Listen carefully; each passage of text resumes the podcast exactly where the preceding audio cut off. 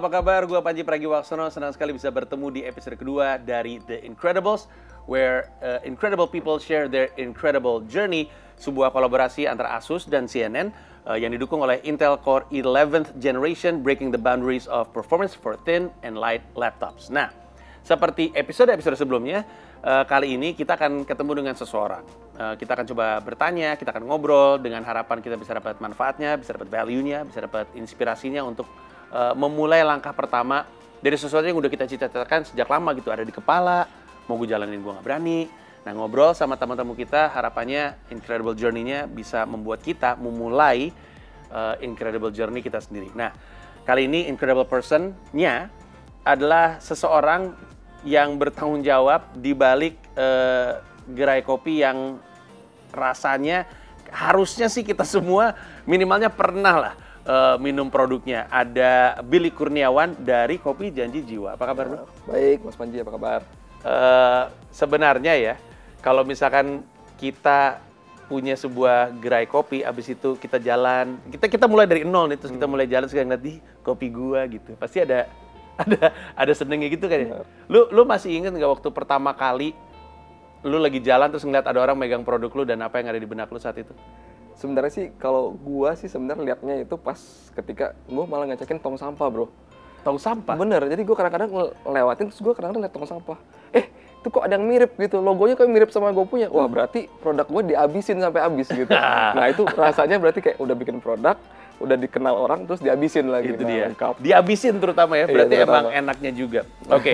kita akan ngobrol banyak sama Billy. Eh, Billy punya banyak sekali. Sebenarnya tadi sebelum syuting ini dimulai kami udah ngobrol eh, punya banyak sekali apa namanya insights dan pengalaman yang menyenangkan. Tapi mungkin kita akan mulai dari yang pertama dulu.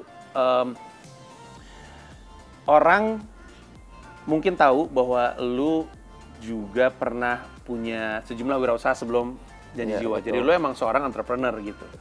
Em, kita mulai dari situ aja. Nggak semua orang karena lu pernah cerita sama gua, nggak mungkin nggak apa-apa ya. lu Boleh, datang siap. dari eh, kota Padang, terus udah gitu keluarga lu di Padang, kemudian lu sekolah keluar, lalu lu memutuskan untuk jadi entrepreneur dan bukan cuma sekali dua kali, lu punya sembilan kalau nggak salah sebelum Betul. Em, apa yang kemudian membuat lu memutuskan untuk jadi seorang entrepreneur? Apakah kuliah di luar salah satunya di Seattle waktu itu kan ya? Iya betul. Apa tuh keputusannya apa yang membuat lu jadi entrepreneur? Mungkin kalau dari segi uh, entrepreneur itu mungkin freedom ya kali ya. Itu udah one word itu freedom kali yang benar-benar kayak uh, jadi motivasi gitu. Uh, another thing mungkin lebih ke challenge-nya gitu, achievement ya, sense of achievement. Jadi dari dulu sampai sekarang itu gue ngerasa pengennya itu kayak uh, pengen achieve something gitu. Nah, uh, dulu gue sempat ngejar karir juga kerja sebentar gitu, tapi uh, kayaknya memang bukan buat gue gitu karena a little bit monoton gitu di di kerjaan gitu. Jadi that's why kayak kayak gue pengen create something nih gitu. Tapi setelah gue create something ternyata kayaknya cari masalah sendiri ya bro. iya iya. Padahal kadang-kadang ketika berwirausaha persis kalimat pertamanya adalah freedom. Bener. Tapi yang mereka nggak sadar adalah bahwa it comes with a huge responsibility di belakangnya. Iya, iya. Dan ketika lu bilang bahwa masalah sendiri itu biasanya apa? Apa yang lu nggak nggak lihat ketika lu bercita-cita untuk memulai wirausaha gitu, rada-rada blindsided. Gue nggak ngeh nih sama aspek ini. Oke, jadi kalau in terms of kayak, kalau gue kan memang uh, hobinya itu emang ke F&B ya. Jadi dari sembilan bisnis yang dilakukan itu banyak itu fokusnya memang ke arah F&B gitu. I try to do something even though kayak bisa dibilang serial, tapi tetap ke satu industri gitu. Nah, ketika membuat sesuatu itu, pengennya kan kita uh, ngejalanin sendiri. Intinya pas awal-awal gitu, semuanya kita kerjain, even serving the customer, semuanya kita yang kerjain sendiri. Tapi ada satu sisi di mana ternyata tuh we need people gitu. Dan when people aspect comes itu berarti kita nggak bisa semuanya gua gua gua doang gitu. Jadinya malah we have to think everybody as a team gitu. Nah itu yang jadi uh, to organize a team, to lead a team itu is very different than you are doing it by yourself gitu. Jadi itu sih benerannya. Dan apalagi eh, janji jiwa juga tumbuhnya udah mengagumkan eh, di catatan gua sih eh, 3000 karyawan, Karyawannya ada gitu sekitar segitu. 5 juta gelas kopi per bulan. Iya. itu, itu itu jadi jadi ketika tadi lu bilang lu mulai numbuh orang dan segala macamnya kita bisa ngebayangin uh, seperti apa uh, pusingnya tapi kita tarik mundur dulu ketika udah menjalankan di F&B apa yang kemudian akhirnya melahirkan si uh, kopi janji jiwa dan terutama kenapa jadi kopi janji jiwa namanya mungkin ada yang belum tahu juga. Oke. Uh, probably kayaknya itu always the first question kayak kenapa sih namanya kopi janji jiwa gitu. Uh, tapi before that sebelum ini semua gue memang mainnya di bisnis F&B makanan dan minuman. Tetapi my kayak ideal actually itu sebenarnya adalah coffee gitu. Gue pengen tahu banget mengenai kopi, jadi gue sempet ngambil kayak uh, a lot of barista classes pas di awal-awal. Even my family nanya, kamu mau jadi apaan? Mau jadi tukang kopi gitu kan? Ya it was like, kan biasanya semuanya dari uh, segi profesional atau nggak entrepreneur, kok tiba-tiba nggak uh, jalan sendiri gitu. Hmm. Tapi because something that I like gitu ya waktu itu. Terus uh, sampai jauhnya gue even bayarin sendiri dengan hasil kerja gue buat ngambil even Q grader certification gitu waktu itu. Jadi Q grader itu kayak kita bisa uh, seperti kayak ngetes coffee, kita tahu bisa grading coffee, sampai kita bisa uh, grading itu bisa dipakai untuk ekspor gitu dari segi kualitas kopi kita, apalagi kualitas kopi Indonesia at that time gitu. Jadi it was truly kayak passion project lah sebenarnya gitu. Nah itulah kenapa namanya ketika mau bikin coffee shop namanya harus mendeskripsikan that passion gitu. Hmm. Nah sebenarnya itu rada-rada nyeleneh kita kepikir gimana kalau janji jiwa aja sih gitu. Dan actually dan dan name itu uh, jadi satu apa namanya segi emosional and sentimental buat gue sendiri dan buat mungkin kepada customer yang minum kopi janji jiwa. Namanya bagus banget loh men, menurut gue ya. Thank you bro. Tapi kan gue nggak tahu ya, apakah itu nama itu muncul terus langsung jadi janji jiwa atau ada nama-nama katro sebelumnya yang uh, mungkin orang nggak tahu. Ini orang nggak tahu aja nih. Tadinya namanya bukan kopi janji jiwa, tadinya kopi apa gitu yang Wah, kayaknya kita nggak mungkin deh pakai ini. Sempet sempet ada nggak uh, usulan-usulan nama yang nggak kepake? Sebenarnya sih uh, kalau janji jiwanya itu dilahirkan sebelumnya itu banyak kan malah yang biasa-biasa aja kayak misalnya itu uh, apa namanya black apa namanya blue coffee lah atau hmm. apa coffee normal lah ya hmm. gitu hmm. terus tiba-tiba kayak nyeleneh dikit hmm. the first name yang keluar ya itu janji jiwa gitu kayaknya cakep banget nih bisa nge deskripsikan kayak ada-ada in, in, kayak kita bisa uh, in, kayak satu store aja bisa kita bikin rapi, cakep, orang bisa talk yeah. to the customers kan. Yeah. Intinya sih seperti itu sih pas initiation of the name janji jiwa itu sendiri okay. gitu. Nah terus kan seperti yang lo tahu ya janji jiwanya tumbuhnya mengagumkan beriringan dengan begitu pesatnya tumbuhnya gerai-gerai kopi di Indonesia. Oke okay, ya. Uh, sehingga pemainnya banyak, uh, mungkin mereka punya bisnis modelnya masing-masing karena yang gue tahu lu uh, franchise sifatnya. Betul. Um, tapi kalau udah banyak banget, orang akan berasumsi bahwa kalau rasa kopi mah ini subjektif. Maka fokus dari gerai kopi dan mungkin janji jiwa adalah di brand dan cerita apa yang ingin sampai ke benak masyarakat gitu atau, atau konsumennya. Nah, brandnya janji jiwa ini apa sih? What is the story you're trying to tell gitu through this brand gitu? Oke, okay, um, jadi intinya itu sebenarnya kalau kita lebih pengen uh, fresh to cup-nya itu dapat ya. Jadi di sini itu kita janji jiwa itu berbeda dari yang misalnya kita bilang kopi kekinian lainnya gitu. Karena hmm. memang kita source kita punya kopi sendiri, kita roasting di fasilitas kita sendiri dan sampai kita serve ke customer itu semuanya itu dari beans, di grind, di outlet dan habis itu baru di extract dan habis itu dikasih ke customers gitu. Jadi the coffee journey itu berasa gitu ya. Dan that's always been part of the brand gitu. Di sisi lain itu kita punya tiga, tiga value actually. A cup from farmers, a cup to partner and a cup to people to the people gitu. Hmm. Jadi these three things itu yang menjadi dasar kita sebenarnya actually buat bercerita actually kepada kita punya customer, bercerita dalam arti kata berinovasi dan juga kepada brand ownership terhadap karyawan kita itu semua uh, menjadi mengerucut ke tiga hal tersebut gitu. Jadi it always been the vision of the brand itself gitu. Gimana ya caranya si janji jiwa misalnya dalam hal ini sebenarnya sih brand secara umum tapi caranya ngukur ketepatan effort branding kita di mata konsumen itu apa ya? Gimana caranya lo tahu bahwa branding activity itu tepat gitu? Oke. Okay. Cerita apa yang lo dapat, komentar apa yang lo dapat gitu? Apa sih gimana cara ngukur?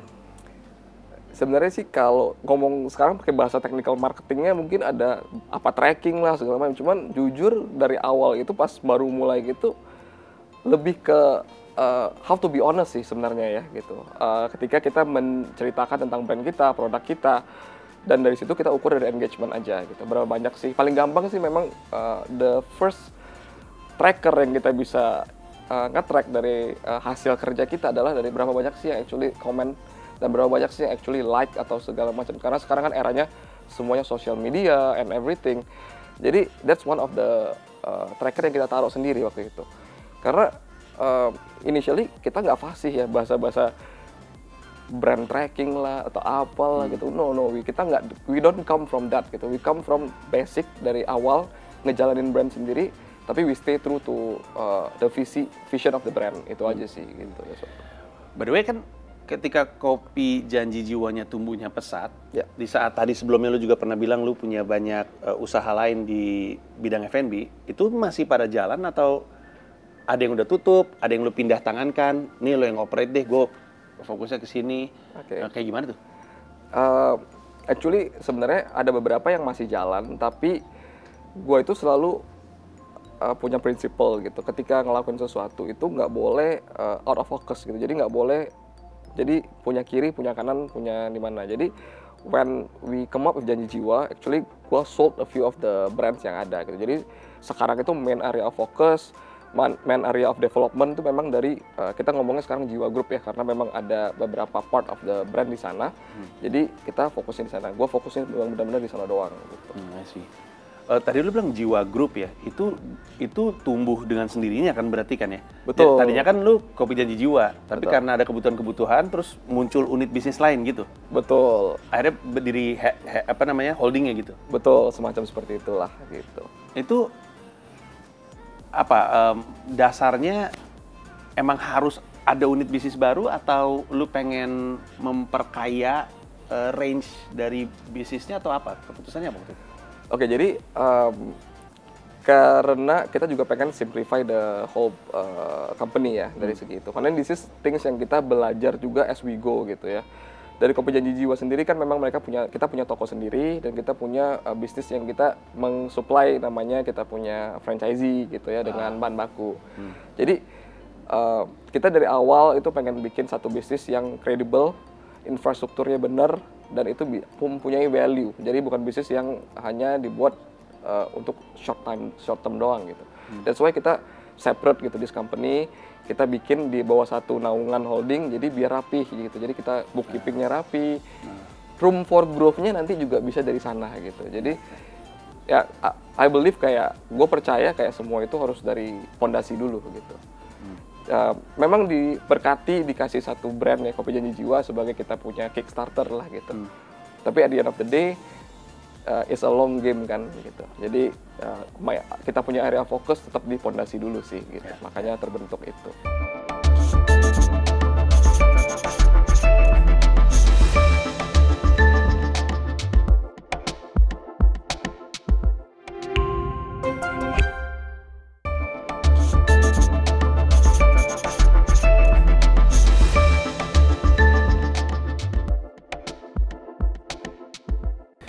Menarik deh. Uh, kalau gue nggak salah, si Janji Jiwa ini dimulai dari kedai kopi kecil di kawasan Kuningan. Benar, jagain sendiri bro.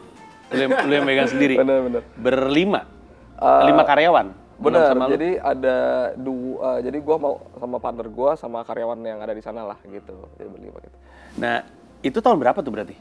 2000, Mei 2018. Mei 2018. 2018. Wow, uh, cepet juga ya? Untuk sampai level seperti ini. Nah, karena sistemnya franchise ya, mm-hmm. berarti kan orang mau beli franchise lu untuk buka karena dia percaya itu akan jadi uh, bisnis baik untuk dia. Betul. Tapi kan itu kan pasti datangnya dari brand perception yang kuat. Okay. Dari 2018 Mei sampai kepada sekarang yang ada ada berapa cabang uh, gerai? 900 gerai kita. Dari mana ke mana, Bro? Uh, sekarang kita memang Aceh sampai Papua sudah uh, udah Crazy. hampir inilah gitu ya. Udah jalan-jalan kita kayak seluruh Indonesia. Crazy. Nah, uh, benar atau salah tahu bahwa kepercayaan franchiser ya? Franchisee. Franchisee yeah. terhadap lu, franchise ini adalah karena brandnya kuat banget gitu. Okay. Apa apa activity branding yang spesifik yang membuat itu tumbuhnya cepat? Maksudnya dalam tiga tahun bisa ada 900 Aceh sampai Papua, brandnya kuat banget kan pasti. Yeah. Sehingga orang bilang, ah, gue mau gitu.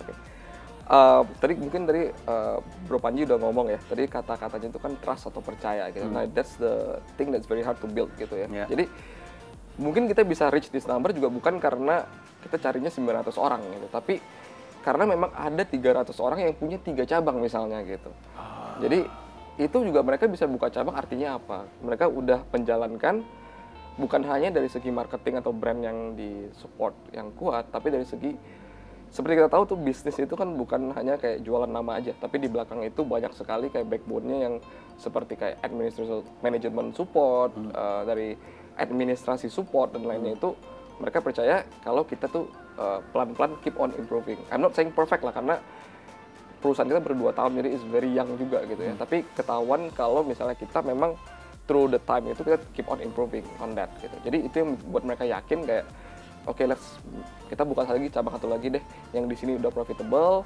kita kumpulin lagi kita bisa bu- uh, buka lagi gitu.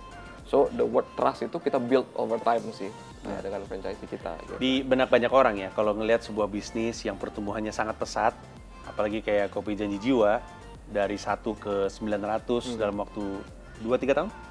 Dua setengah tahun lah. Dua setengah bilang, tahun? ya. Orang akan mulai bertanya, apakah Kopi Janji Jiwa punya eh, cita-cita atau ada dalam rencananya untuk mulai hadir di luar negeri? Karena Oke.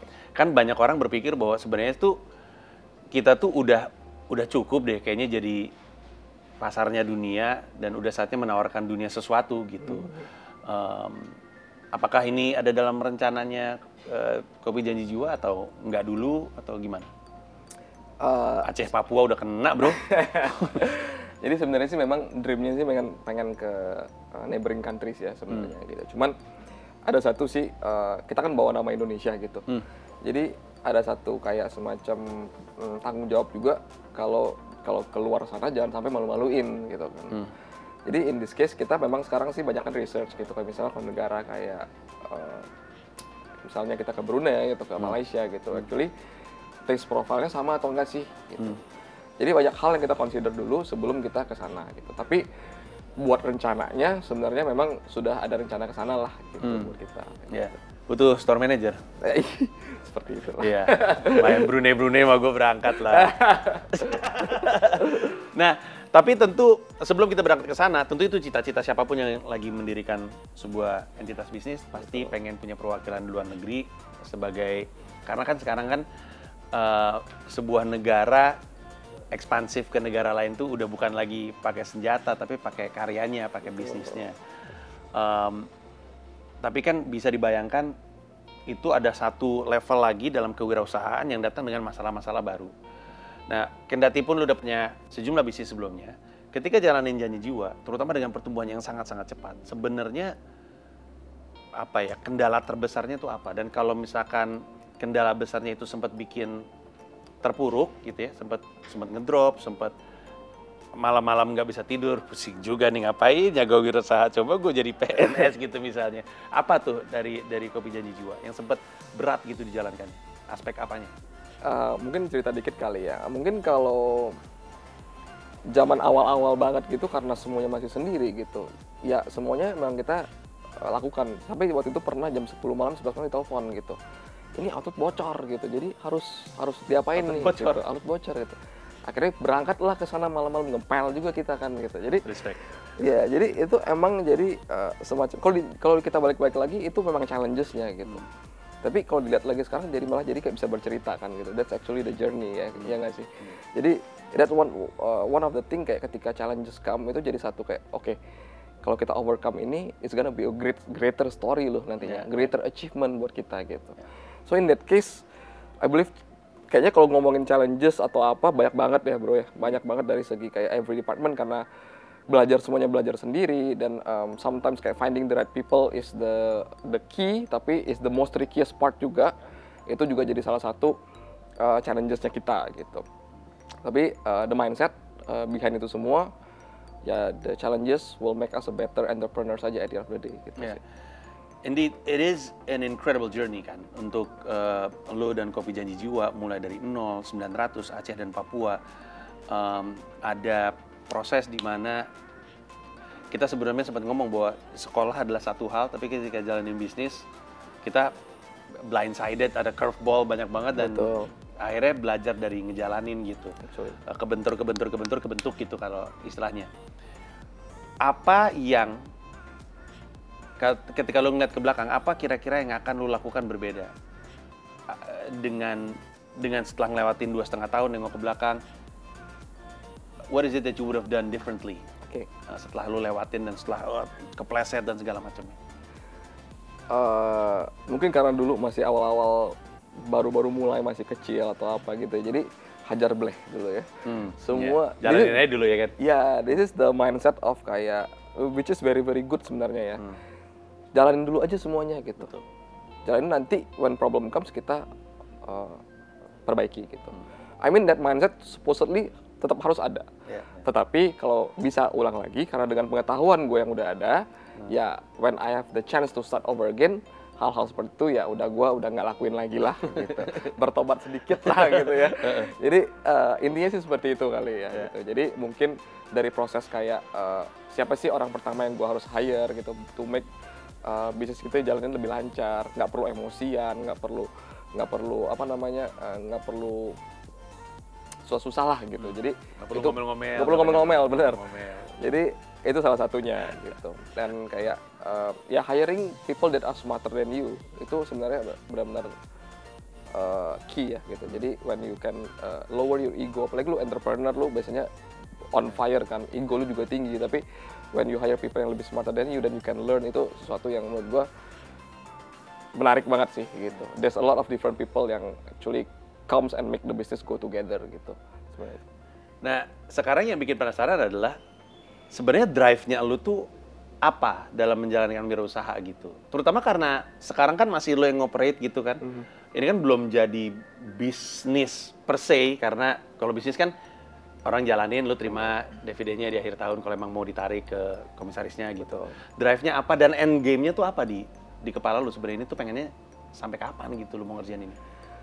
Um, Apakah lu nanti mau berhenti terus bikin yayasan malaria kayak Bill Gates gitu kan? Waduh ngomongin Bill Gates. Apa kira-kira? Eh, itu kayaknya very good question buat sekarang ya gitu karena em, kayaknya sekarang itu memang we already kita udah jalan lumayan jauh gitu tapi masih banyak kayak PR yang belum diselesain gitu jadi in terms of that gue juga pengen ngeliat kayak PR-PR ini kita selesaikan dulu dan after that gitu mungkin kalau misalnya kita bisa move on to next challenges baru kita move on to the next challenges gitu. At the end of the day sih gue pengennya sih memang brand ini brand Indonesia gitu. Ini harus bisa eh, pertama mungkin as a eh, as a business salah satu achievement mungkin IPO gitu. As a brand kita harus bisa juga ngerepresent- ngerepresentasikan brand ini di luar negeri sana nantinya gitu sih. Janji Jiwa itu makanya gue seneng banget sama namanya karena menurut gue Janji Jiwa itu sebagai sebuah IP gitu ya. Kayaknya enak banget untuk dimanfaatin. Kayaknya kalau misalkan kita taruh ke luar negeri orang juga Janji Jiwa. Wah, kayaknya kayaknya keren-keren aja. Kepleset kepleset dikit gitu Iya, kalau ja- janjai, ya, tetap keren menurut gua. Um, tapi kan tadi lu punya cita-cita, dreams and aspiration, the fuel that drives you. Caranya lu memastikan satu tim ini on the same page dengan misi yang sama, visi yang sama, dengan kepercayaan yang sama tuh kayak gimana? Apalagi tadi berapa tim lu? 3000? ya buat itu iya Iya. buat operasional ya Ya gimana tuh? Maksud gue kan tentu nggak gampang. oke To eh, believe in the same dream gitu. Nah, actually ini the thing nggak never nggak nggak pernah nggak ada formula pastinya nih kayaknya. Iya, iya. Kayaknya Eh, ini, ini agree, never agree. ending effort dari tim kita juga gitu. Karena kita ngomongin mengenai brand ownership gitu. How proud you are working with this and how how uh, seberapa terpacunya kita untuk mencapai the the same goal gitu. Nah, ini banyak motivational yang harus dibikinin, harus harus kita pikirkan untuk para uh, SDM SDM kita gitu salah satunya gitu.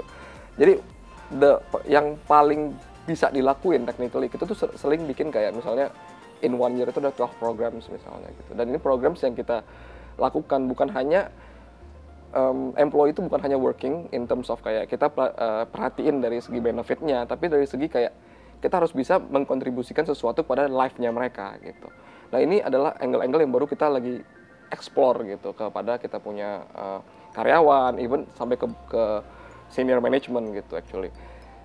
People gimana ya, kalau uh, orang akan peduli kepada uh, brand itu kalau misalnya mereka merasa ditek- dipeduliin kan gitu. Jadi itu sih yang kita pengen uh, kembangkan dan itu kita pengen fokuskan gitu ke depan. Iya, walaupun bisa dibayangkan easier said than done karena bikin 3000 orang Iya. kira dipeduliin Iya, itu betul challenge banget. lagi. Tapi ya itulah itu adalah level entrepreneurial yang sedang sedang lu jalanin Betul. saat Dan ini. Fase-fasenya lah gitu. Iya. itu. Sebagai entrepreneur apalagi yang ingin dicapai? Karena kalau misalkan orang mau definisikan apa yang sudah lu capai sekarang sebagai sebuah kesuksesan, mereka nggak salah loh. It Oke. is a form of success gitu. To- To start from nothing. Ah, gua masih kaget Aceh sampai Papua 900 gerai gitu. Terus eh, apalagi yang pengen lu capai? mungkin kalau dibilang su- sukses atau kaya atau uang atau apa itu menurut gue itu is a result ya result of kayak apa yang kita udah kerjakan gitu itu pokoknya proses and result eh proses itu nggak akan mengkhianati akhir hasil akhirnya gitu kalau sekarang itu gue berasa kayak eh, there's- ada masih mount ada beberapa mountains lagi yang harus di climb gitu ya jadi mungkin lebih kayak personal drive untuk to, to achieve kan gitu ya itu kayaknya the most important thing sih sekarang sih menurut gue. Itu susah disuntik ya.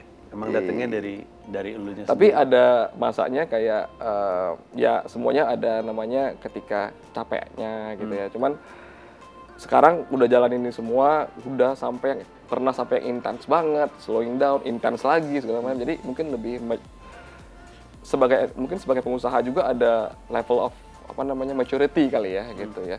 Lu sekarang mulai lebih calm calm calm down see the problem as a something that can be solved gitu nggak bukan the end of the world gitu. Jadi lebih ke arah sana sih. Jadi ya every mountain ya supposedly itu bisa di climb lah gitu as long kayak memang ada drive-nya sendiri dari kita. Cuman approach-nya yang sekarang jauh berbeda dibanding dulu lah gitu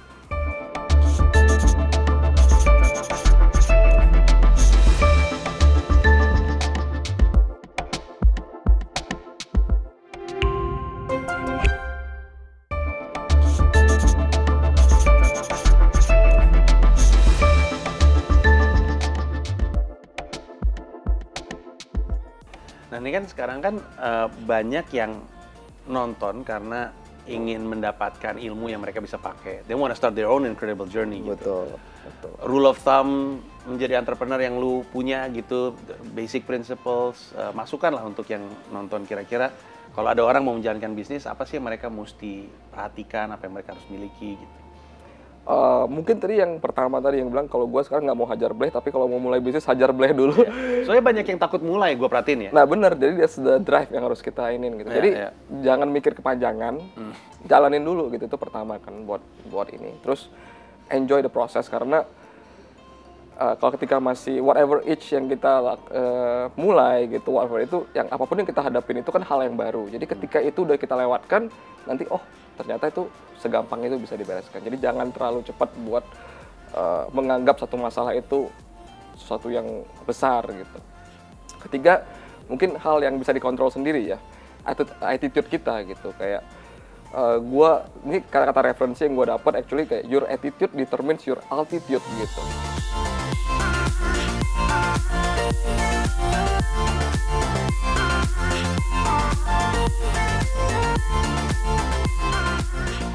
Your attitude determines your altitude. Ya, Wow. so so that's one of the thing, one of the keywords and that- dan sampai sekarang menurut gue masih gue pegang gitu. Jadi sama siapa aja, whatever situation yang kita lakukan itu really plays a part lah gitu in the journey lah. Gitu.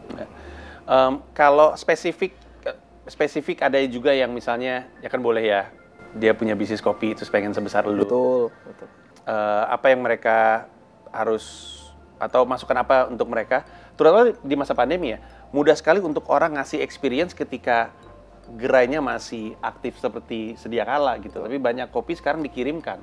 Sehingga mereka bertanya-tanya gimana caranya gue mau ngasih experience kalau misalnya gue nggak bisa ngandelin tempat gitu. Eh, apa sih tips untuk orang-orang yang lagi mulai gerai kopi indie gitu? Bercita-cita pengen brandnya gede kayak lu eh, apa masukan untuk mereka kayak kayak kayak ngasih masukan kompetitor kayak, ya kayak curhatan Bro Panji ya, lagi bikin komika. Aduh, tidak, tidak, tidak, belum, belum, belum waktunya nanti aja kalau komika kafe mantar aja. Yang yes. sekarang aja masih bla bla bla. ya silakan. Eh, jadi eh, kalau dari gue sih stay true to the brand itself lah ya. Kita ngomong-ngomongin apa ya kita harus cari that that uh, interesting point buat our brand gimana caranya gitu. Terus habis itu kita kembangin dari sana, kita cari crowd-nya, kita kita engage on that and being consistent towards that gitu.